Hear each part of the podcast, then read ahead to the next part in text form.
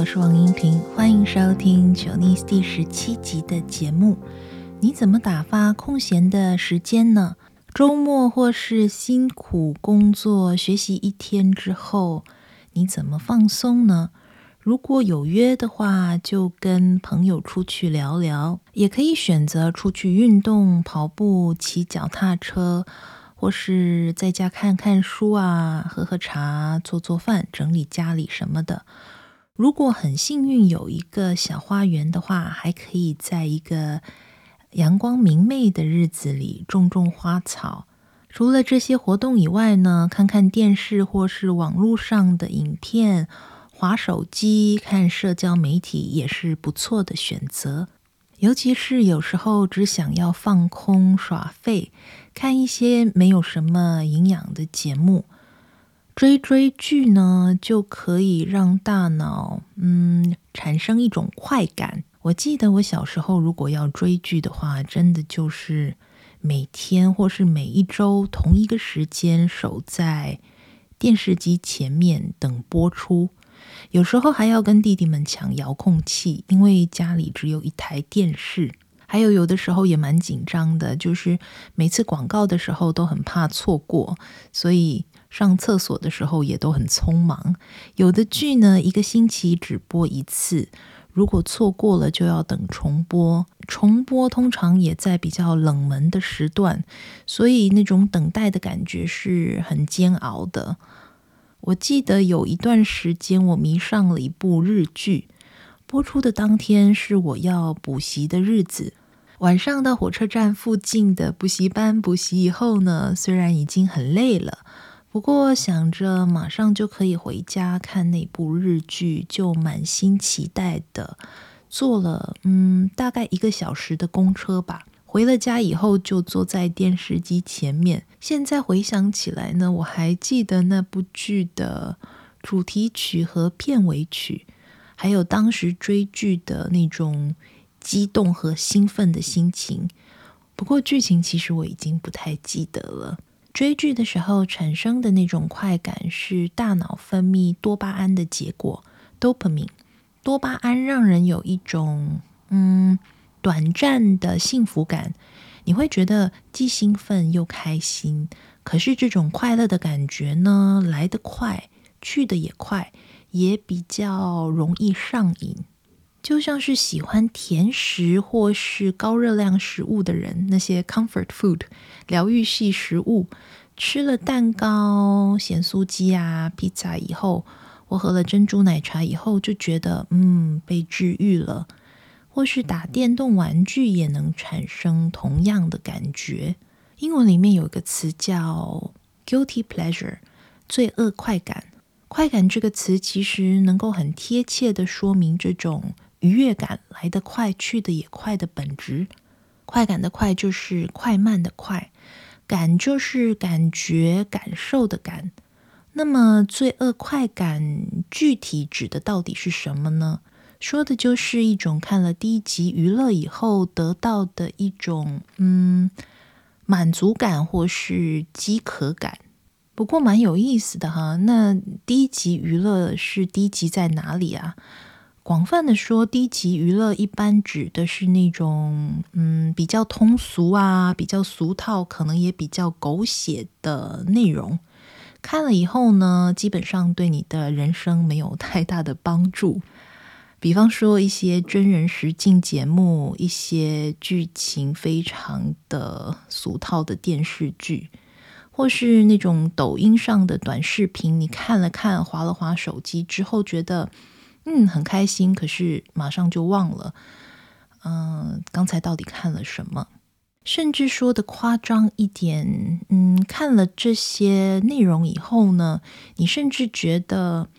嗯，好像你的品味变低了，或者是呢，你的智商变低了。所以低级当然是相对于高级而言的。不过老实说，我觉得其实看电视或是看网络上的影片这件事情本身就有一点吊诡。怎么说呢？嗯，对我来说，看电视影片或是电影本身是一种娱乐。不总是是一种嗯学习或是学习知识的途径。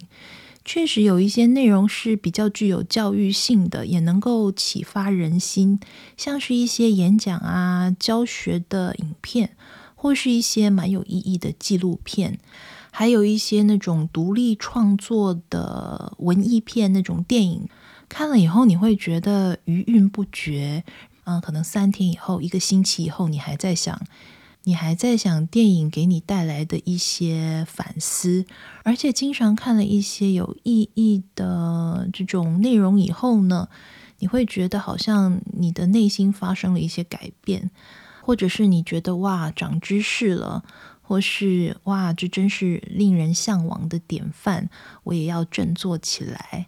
不过啊，要是在一天或一周根本就用脑过度以后呢，只想要放空的时候，看看这些所谓的低级娱乐也无妨吧。那话说回来，罪恶感为什么会伴随而来呢？一方面，我们心里当然知道这些内容没有营养，甚至有些嗯过度夸张，对我们的人生没有注意。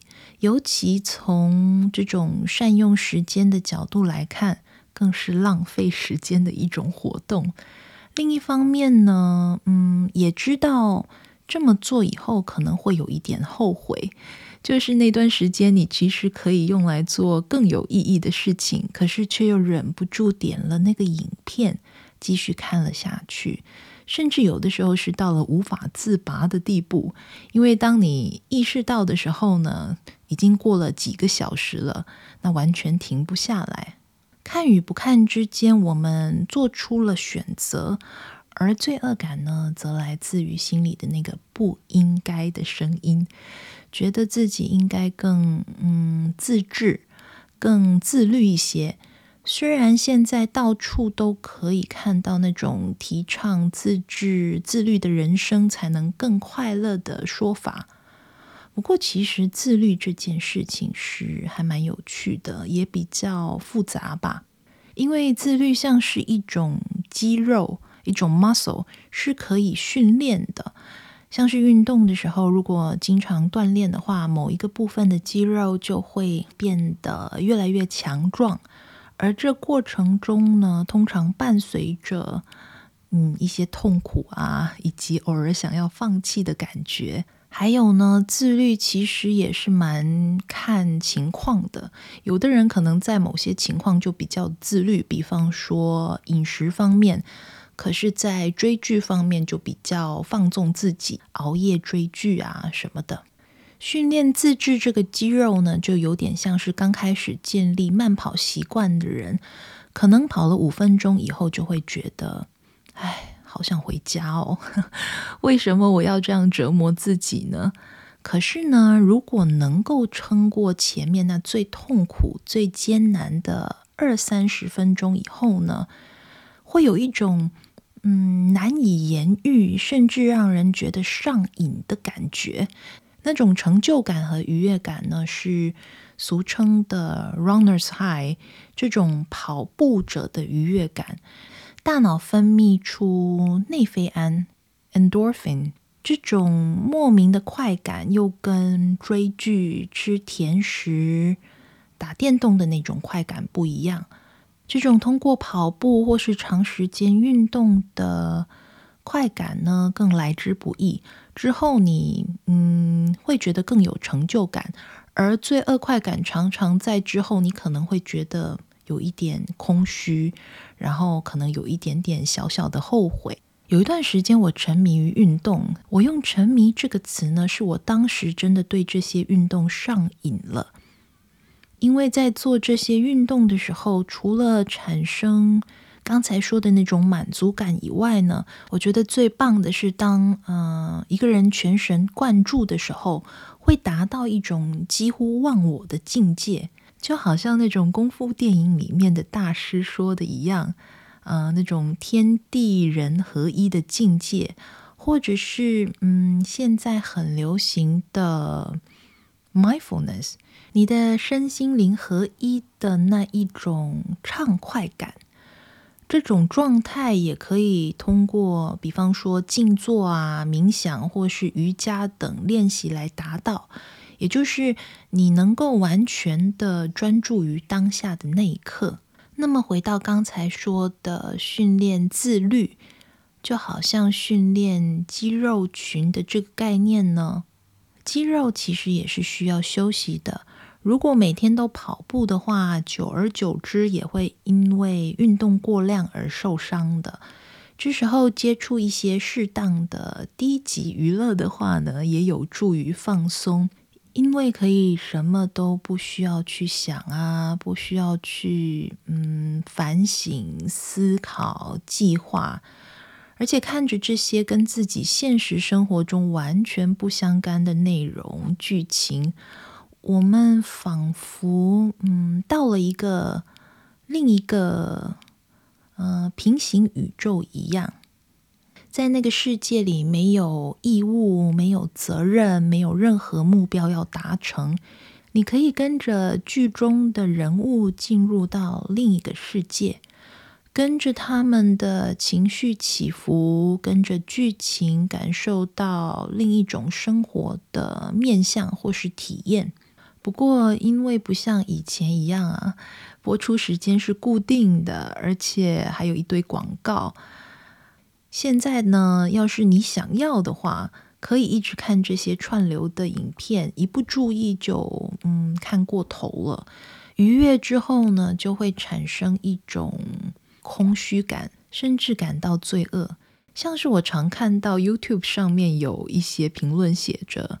嗯，我明天一大早有一个考试，可是我居然熬夜把这一系列的视频都看完了。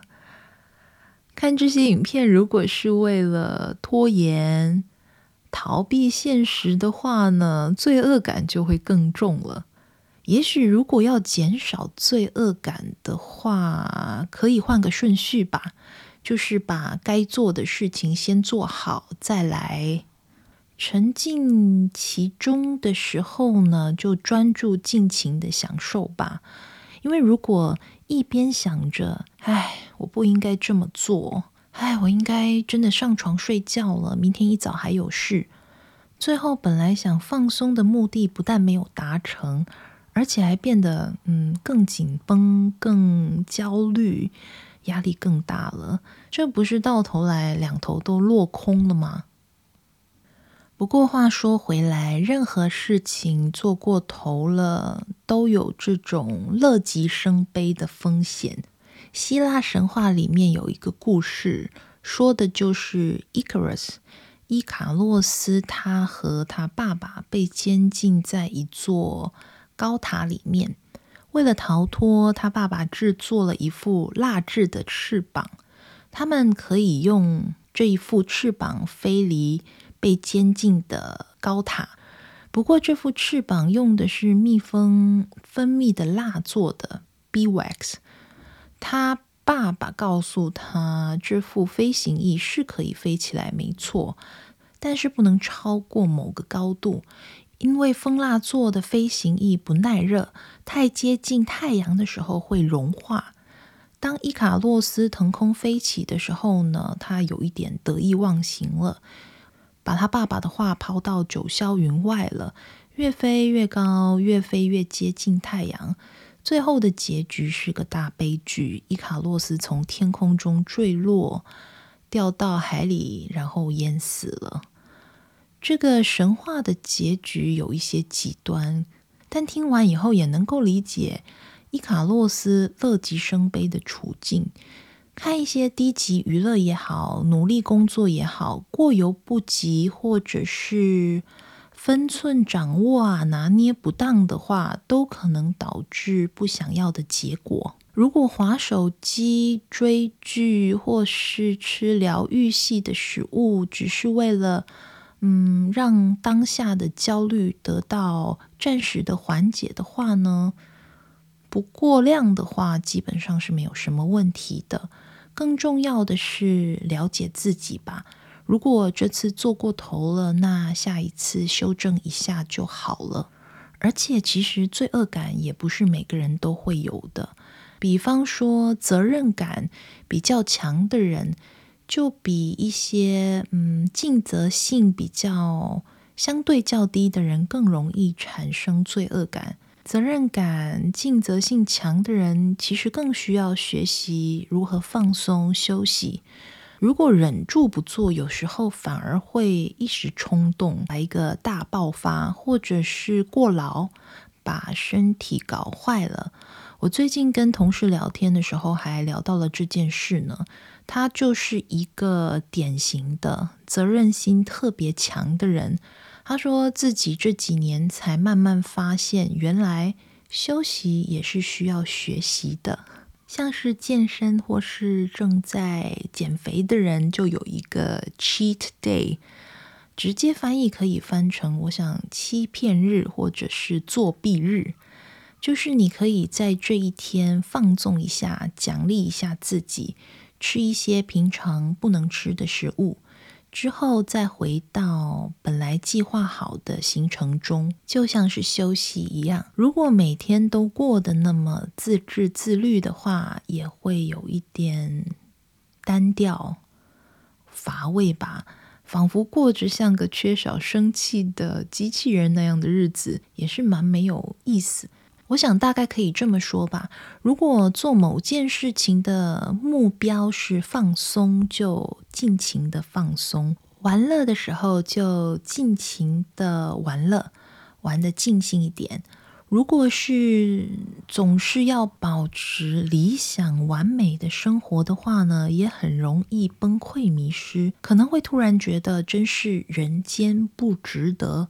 不过，感到人间不值得，其实也不是一件坏事啦。完美的状态本来就不存在吧？要求完美的另一面，不也就意味着某个部分坏掉了吗？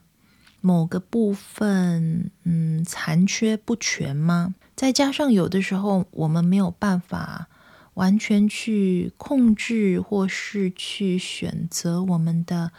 感觉和情绪，有一些外在的情况，也不是我们努力就可以改变的，或是凭我们的一己之力就能够改变的。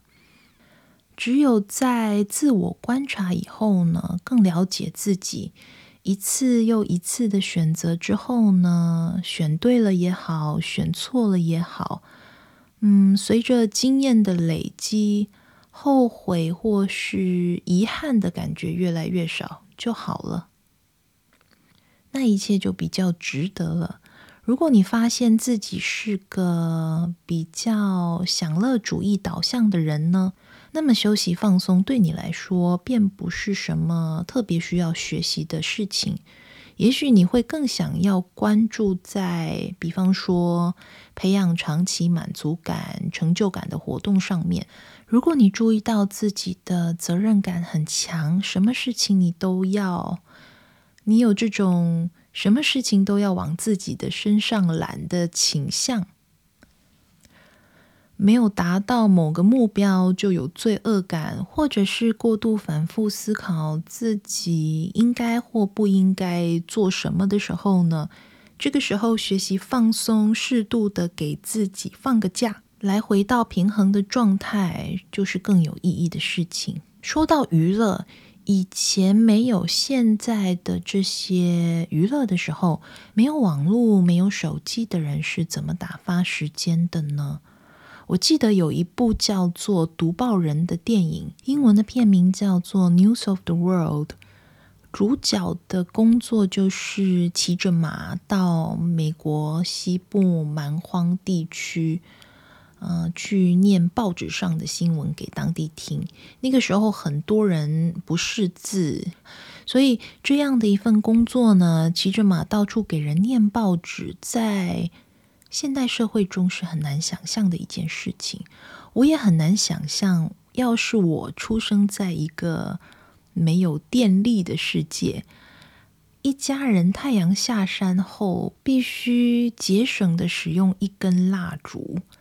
甚至可能半根，在昏黄的烛光下做针线活、看书，而且其实作为现代女性，跟我的阿嬷、妈妈他们的年代相比，我可以追求，而且也能够实现自己的梦想，这是一件无比幸运的事。因为对他们那一代的女性来说，这是一件很遥远也蛮奢侈的一件事。我大学学的是外文，英国文学课上我们读到了一篇是英国女作家 Virginia Woolf 伍尔芙的文章，让我觉得印象很深刻。我去年又重读了一次这篇文章，叫做《自己的房间》，很有名。英文是 A Room of One's Own。这篇文章汇集了伍尔芙一九二八年在剑桥大学的两次演讲稿，出版的年份是一九二九年。他当时说，女性若是想要写作，一定要有钱和自己的房间。A woman must have money and a room of her own if she is to write fiction. 想一想也很奇妙。你们看这篇文章问世的时间，距离现在不到一百年。一个女性能够，嗯、在经济上独立，并且拥有自己的房间来写作，或者是做自己想要做的事情，在当时是一件需要拼命去争取，而且就算拼了命去争取，也未必能够。实现的事，想一想，真的觉得很神奇。许多人现在能在房间里面写作、读书、学习，还可以追剧、滑手机。像我，还可以在我自己的房间里录制这一集的 podcast 播客。嗯，比较之下，真的觉得蛮奇妙的。好了，希望你们在好好过日子的同时呢，或是觉得人间不值得的时候，适度的努力朝目标前进，偏离中道常轨的时候呢，意识到及时刹车也是一个选项，逐渐回归正轨。当然，温柔的提醒自己，重要的事情要先做，该休息的时候也要休息。认识自己，也拥抱自己的价值。节目的最后呢，我就用一句伍尔芙在自己的房间里的一句话收尾吧：“No need to hurry, no need to sparkle, no need to be anybody but oneself。”无需着急，无需光芒四射，无需成为任何人，只要做自己。这个自己包含了在不同场合、情况不同面向里的自己，像是勤奋工作的自己、外向奔放的自己、内向保守的自己、开放冒险、懒惰追剧、滑手机、只想要耍废的自己，都是自己。谢谢你们的收听，我们下次再聊。